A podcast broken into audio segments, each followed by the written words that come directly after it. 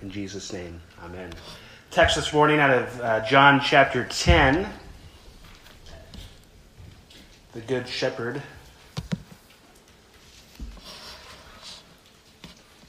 I'll be reading verses 1 through 18.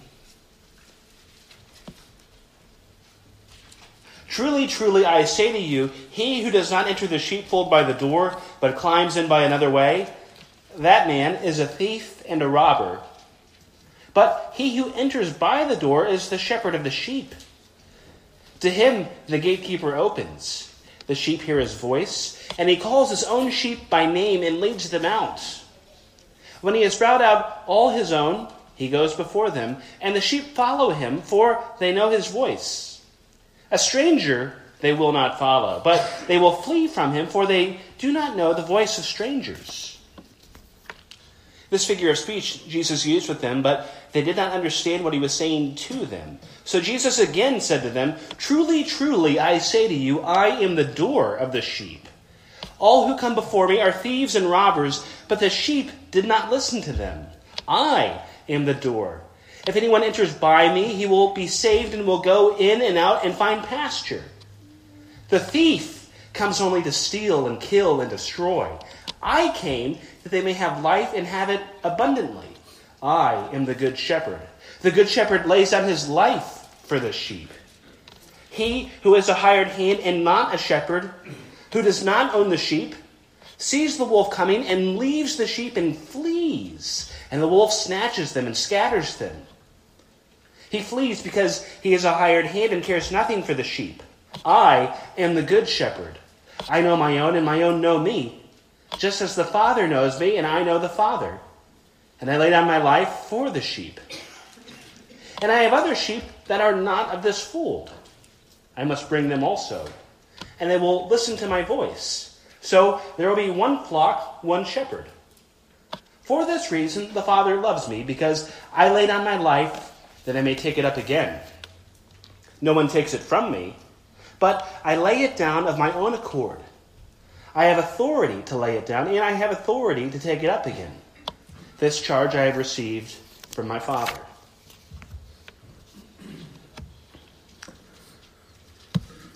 As we begin, just have a, a quick question by uh, show of raising hands. To be totally honest, who is 100% confident that you know how to spell the word shepherd? Okay. Who's pretty iffy? I feel like I definitely learned how to spell that word. It's S H E P H E R D. There's no A. Um, and there's also the name Shepherd. Um, in July of 2005, two shepherds in Turkey took a break from their shepherding duties to enjoy some breakfast. There were hundreds of sheep in this flock, owned by more than two dozen local families. As the sheep grazed, one of them wandered over a small cliff with a 30 foot drop. Another followed, and another, and another, and another. 400 sheep lost their lives at the foot of that small cliff that day.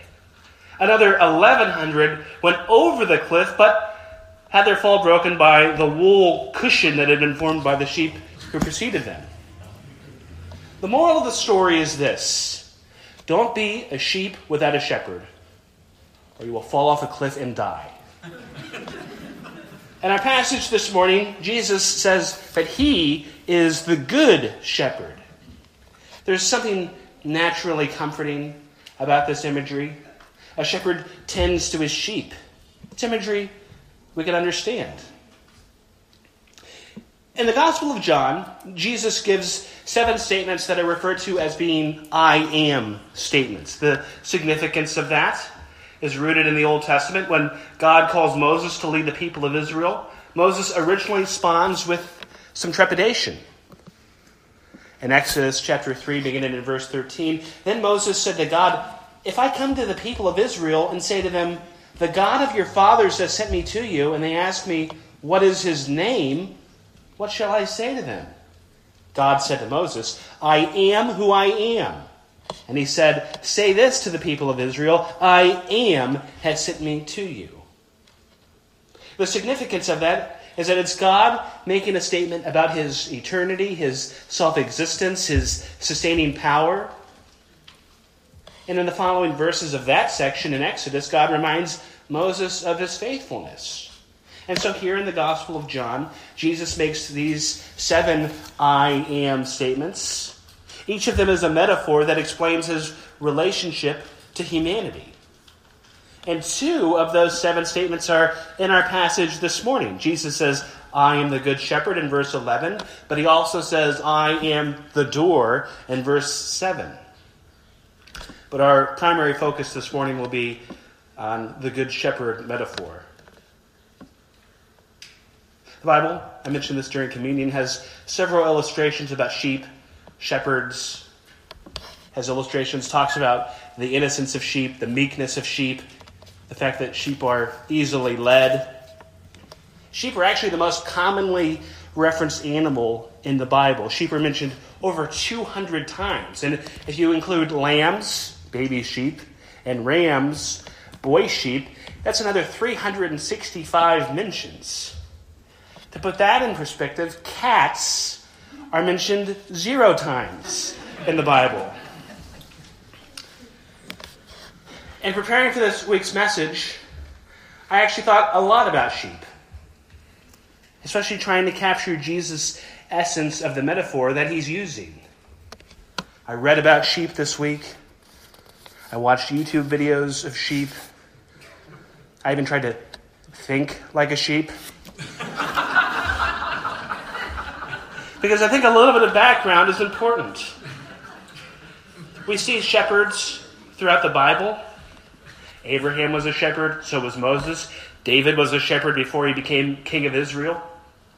God is also referred to as a shepherd, most notably in one of the most familiar and beloved passages of the Old Testament, the 23rd Psalm. The Lord is my shepherd, I shall not want. He makes me lie down in green pastures. He leads me beside still waters. He restores my soul. He leads me in paths of righteousness for his name's sake. But another significant backdrop for our passage this morning comes from Ezekiel chapter 34. In that chapter, it refers to the leaders of Israel as shepherds. The people are the sheep. But the shepherds, that is, the leaders, have been corrupt and they've taken advantage of the sheep. Ezekiel 34, beginning in verse 2 Son of man, prophesy against the shepherds of Israel prophesy and say to them, Even to the shepherds, thus says the Lord God, Ah, shepherds of Israel who have been feeding yourselves, should not shepherds feed the sheep? You eat the fat, you clothe yourselves with the wool, you slaughter the fat ones, but you do not feed the sheep. So the shepherds have plundered and taken advantage of the flock. The text continues to discuss the failures of the leaders and God begins to make promises of what he's going to do.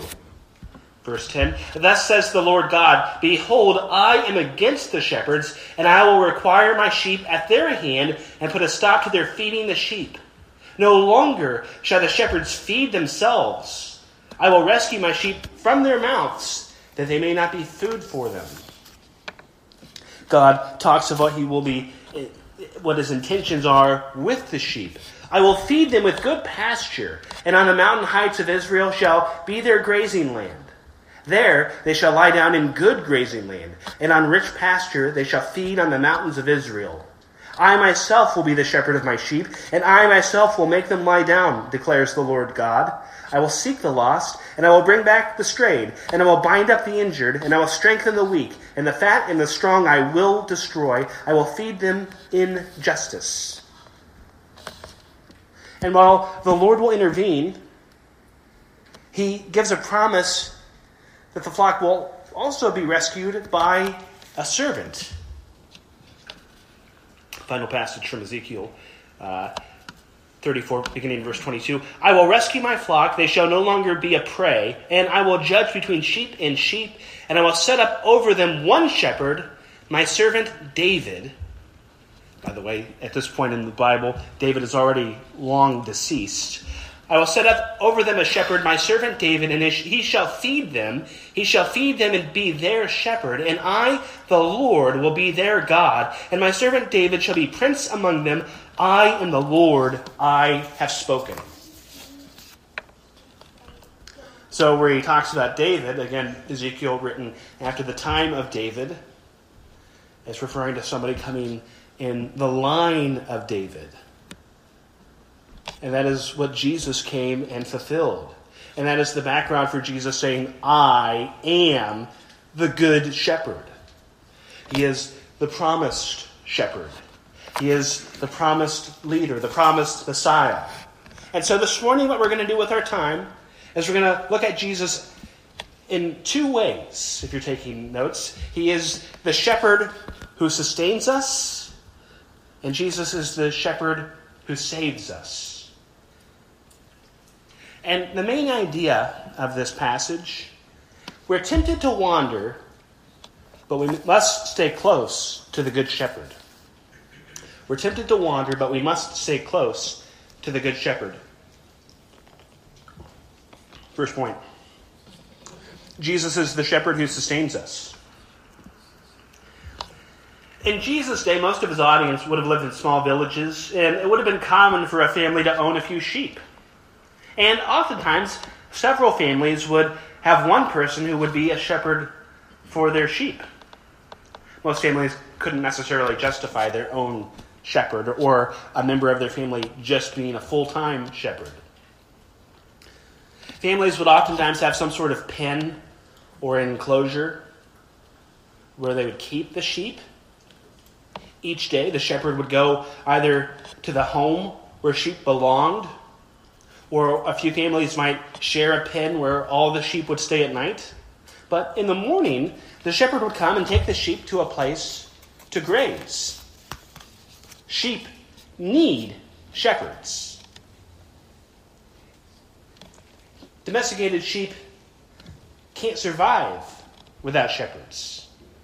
Sheep follow their own shepherd.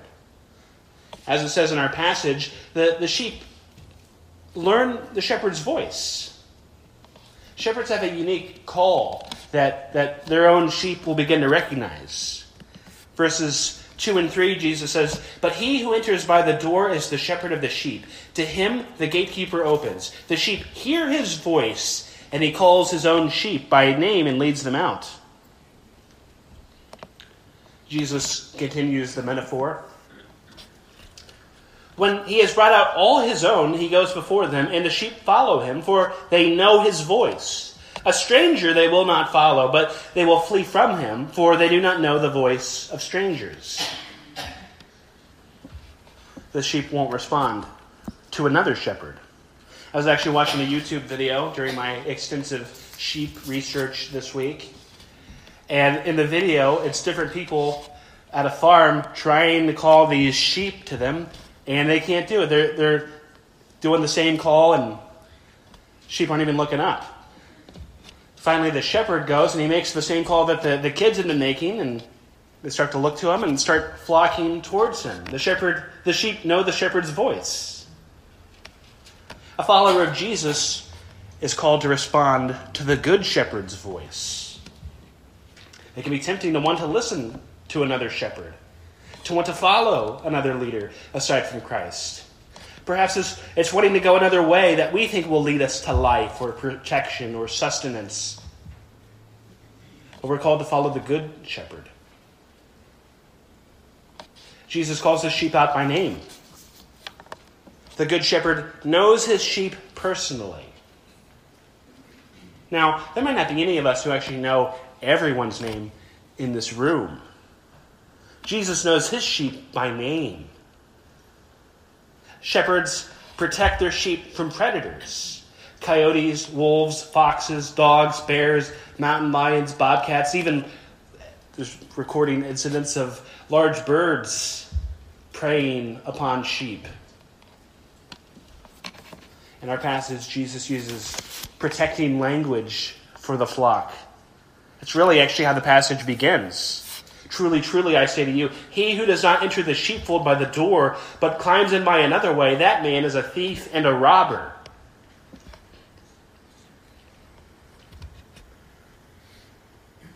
When people would keep their sheep in a communal pen, there would most likely be just one gate for entering the pen. At night, either the shepherd would stay near the pen or they would perhaps hire someone to work the night shift and keep watch of the sheep. So, if a person meant harm to the flock or tried to take sheep, they'd have to find another way in. In this passage, it seems that the focus is on those who want to lead, lead God's flock astray or who don't have the best interest of the flock at heart. We see that in verse 12. Jesus says, He who is a hired hand and not a shepherd, who does not own the sheep, sees the wolf coming and leaves the sheep and flees, and the wolf snatches them and scatters them. But Jesus is the good shepherd. And for our spiritual health and safety, we need to live following the Good Shepherd as closely as we can. Shepherds lead sheep to food and water. Sheep are not known for being the most resourceful of animals. Really, they're not really they're not known for being particularly smart. Sheep aren't going to hunt down food. They graze. It's the shepherd who must lead the sheep to pastures where they can eat and drink. To make sure that the water is clean for the sheep, to make sure that they're not being exposed to poisonous plants. It's a big job to be a shepherd. They also have to look out for the health of the sheep. For instance, if a sheep gets on its back, it's basically like a turtle being on its back. It's hard, if not impossible, for the sheep to get itself righted again the shepherd has to flip it back up. I think it's important for us in the Christian life to recognize our total dependence on Jesus. He is the shepherd who leads, guards, protects, and sustains us. And it's a challenge because that's not our natural mode, because we're sinful. We don't want to be sheep led by a shepherd. We want to be mustangs, wild and free and kicking. We want to do things our own way.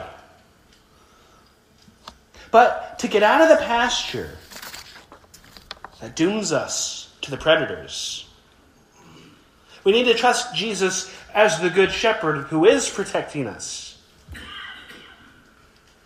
It is only the good shepherd who is totally keeping our best interest in mind. The shepherd and sheep metaphor is meant to show us that being a follower of Jesus is not something that we do in some areas of life, in part of our lives. Our relationship to Christ is meant to be the focus of every aspect of our lives.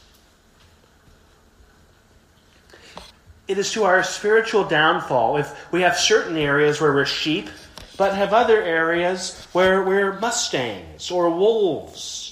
We aren't called to be under the protection of the shepherd in some situations and not in others. We are called to be under the care of the good shepherd always. Sheep are always sheep. Sheep do what sheep do. We need the shepherd, but we also need the rest of the flock. It's the shepherd's flock who follow the good shepherd. We need the Lord's church. Half hearted commitment is an epidemic in American Christianity. We are to be part of the good shepherd's flock, not just for our own well being and protection, but also for the good of the rest of the sheep. We aren't in the flock just for ourselves, just like we don't go to church or are not supposed to go to church just for us, for what it does for us, for how the sermon blesses us, for how the music makes us feel. But the church is for the people of God serving together in the purposes of God. The second point Jesus is, Jesus is the shepherd who saves us. In verse 6, John tells us that the people don't quite understand what Jesus is saying. And so Jesus elaborates and explains it further. He says, with the sheep metaphor, but here Jesus compares himself to the, the door of the sheep pen, beginning in verse 7. So Jesus again said to them, Truly, truly, I say to you, I am the door of the sheep. All who come before me are thieves and robbers, but the sheep did not listen to them. I am the door. If anyone enters by me, he will be saved and will go in and out and find pasture. ESV uses the word door. A lot of translations might use the word gate. I actually think gate is probably a better word for the sheepfold metaphor, but uh, either way, Jesus is the door or gate through which we get to God. He's the only gate that brings us to God. It's not like that there are a bunch of gates and some are, are good gates and others. No, Jesus is the gate. He's not a gate, he is the gate. He is the way to God. He says, If anyone enters by me, he will be saved and will go in and out and find pasture. In verse 8, all who came before me are thieves and robbers, but the sheep did not listen to them.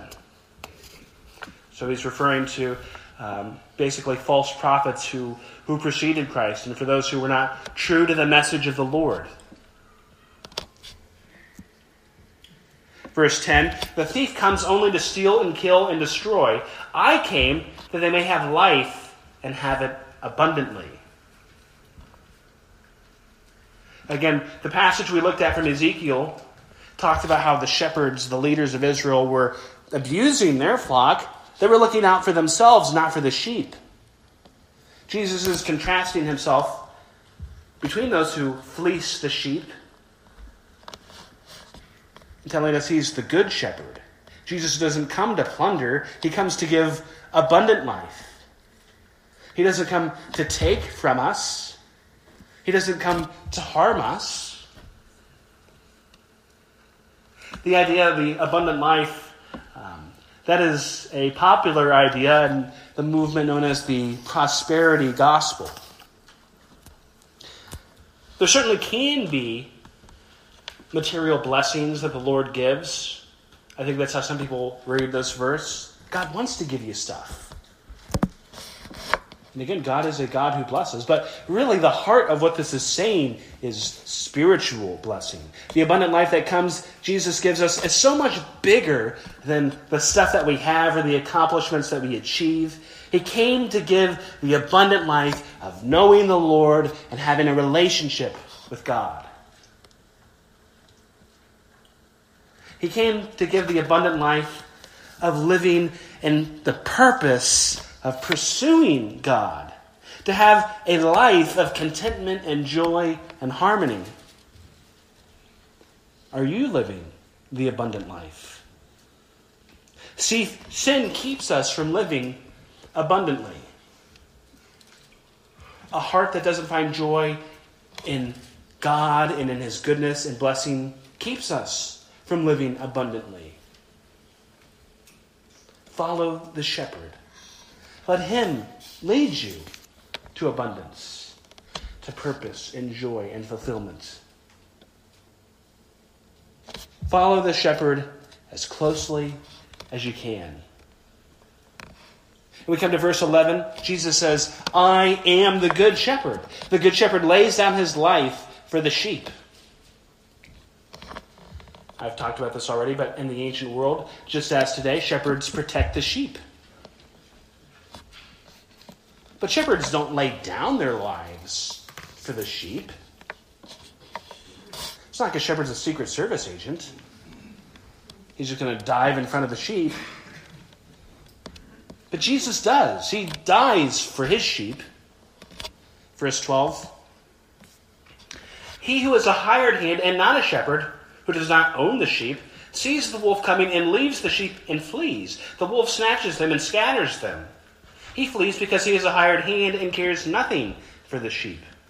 So Jesus is talking about how somebody who's not the true good shepherd is just somebody who's just hired to watch the sheep. It's just it's their job. They're not going to have the same commitment to the sheep. Verse 14 I am the good shepherd. I know my own, and my own know me, just as the Father knows me, and I know the Father. And I lay down my life for the sheep. Again, he lays down his life for his sheep. It's clearly a picture of the gospel. The Good Shepherd dies for the sheep. Jesus gives his life for all who believe and trust in him. God became a man so that man could be with God. And there was no other way. He's the gate. The shepherd became a sheep so that we could be with him also. In the Old Testament, there's a complicated sacrificial system where animals are sacrificed for various sins. But it couldn't just be any old animal, it had to be one that was perfect and spotless. Writing about this in connection to Christ, the Apostle Peter says, You were ransomed from the futile ways inherited from your forefathers, not with perishable things such as gold or silver, but with the precious blood of Christ, like that of a lamb without blemish or spot. God became a man. The shepherd became a sheep. In the Old Testament, the prophet Isaiah looked forward to Jesus as the perfect and spotless lamb. Isaiah 53. All we like sheep have gone astray. We have turned every one to his own way. And the Lord has laid on him the iniquity of us all. So the Lord has laid upon this sheep the sin of all of us. Verse 7. He was oppressed and was afflicted, yet he opened not his mouth. That's why in the Gospels, when Jesus is being interrogated by the ruling authorities, Jesus doesn't say anything. It's an allusion to this. Like a lamb that is led to the slaughter, and like a sheep that before its shearer is silent, so he opened not his mouth. Jesus is the sheep who was led to slaughter.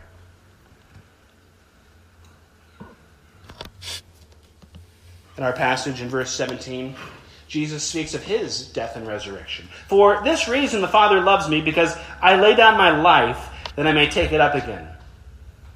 Jesus dies for sin. And he is raised to life so that we can have life with him. Verse 18 No one takes it from me, but I lay it down of my own accord. I have authority to lay it down and have authority to take it up again. This charge I have received from my Father. Jesus died and rose again. Again, that is the hope that we have of the gospel. Is he truly your shepherd who is leading your life? If he's not, he's got room in this flock for you to join, to believe in him, to trust in him, to follow him. Thinking about this passage is interesting because it actually has several theological themes to it. Being a follower of Christ, the leadership of Christ, the exclusivity of Christ, where he calls himself the gate, the sacrificial death of Christ, his resurrection, all of those present in this passage. But it also uses imagery that's easy to grasp and understand. It's a quaint and familiar passage. And for today, I think it's important to focus really on the simplicity of this passage. It's a thought that I've had more and more over the last few weeks, but for some of us, not all of us, but for some of us, I think sometimes knowing the answer, knowing the, the correct theology, is way easier than actually living that out.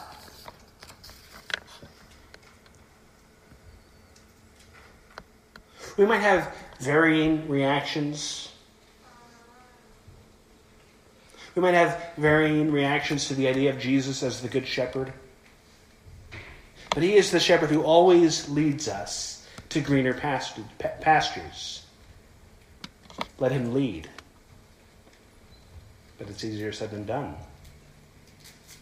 We might, we might want to pursue other sources of joy but Jesus is the good shepherd who leads us to the abundant life. Follow him to life. We might think that we're strong enough on our own to withstand the various attacks and predators that sheep face. But we're not. And we don't need to be. Instead, let us live lives following the Good Shepherd as closely as we can, being as near to Christ as we can in our thoughts, in our hearts, in our affections, in our actions, in our attitudes, living lives as sheep of the Good Shepherd. Would you pray with me? Our Heavenly Father, we praise you that you are the Good Shepherd. Lord, we thank you for your Son who came into the world and laid down his life and was raised again. Lord, we thank you and praise you for the abundant life that Jesus offers. And may we walk in that life and live that life. In Jesus' name, amen.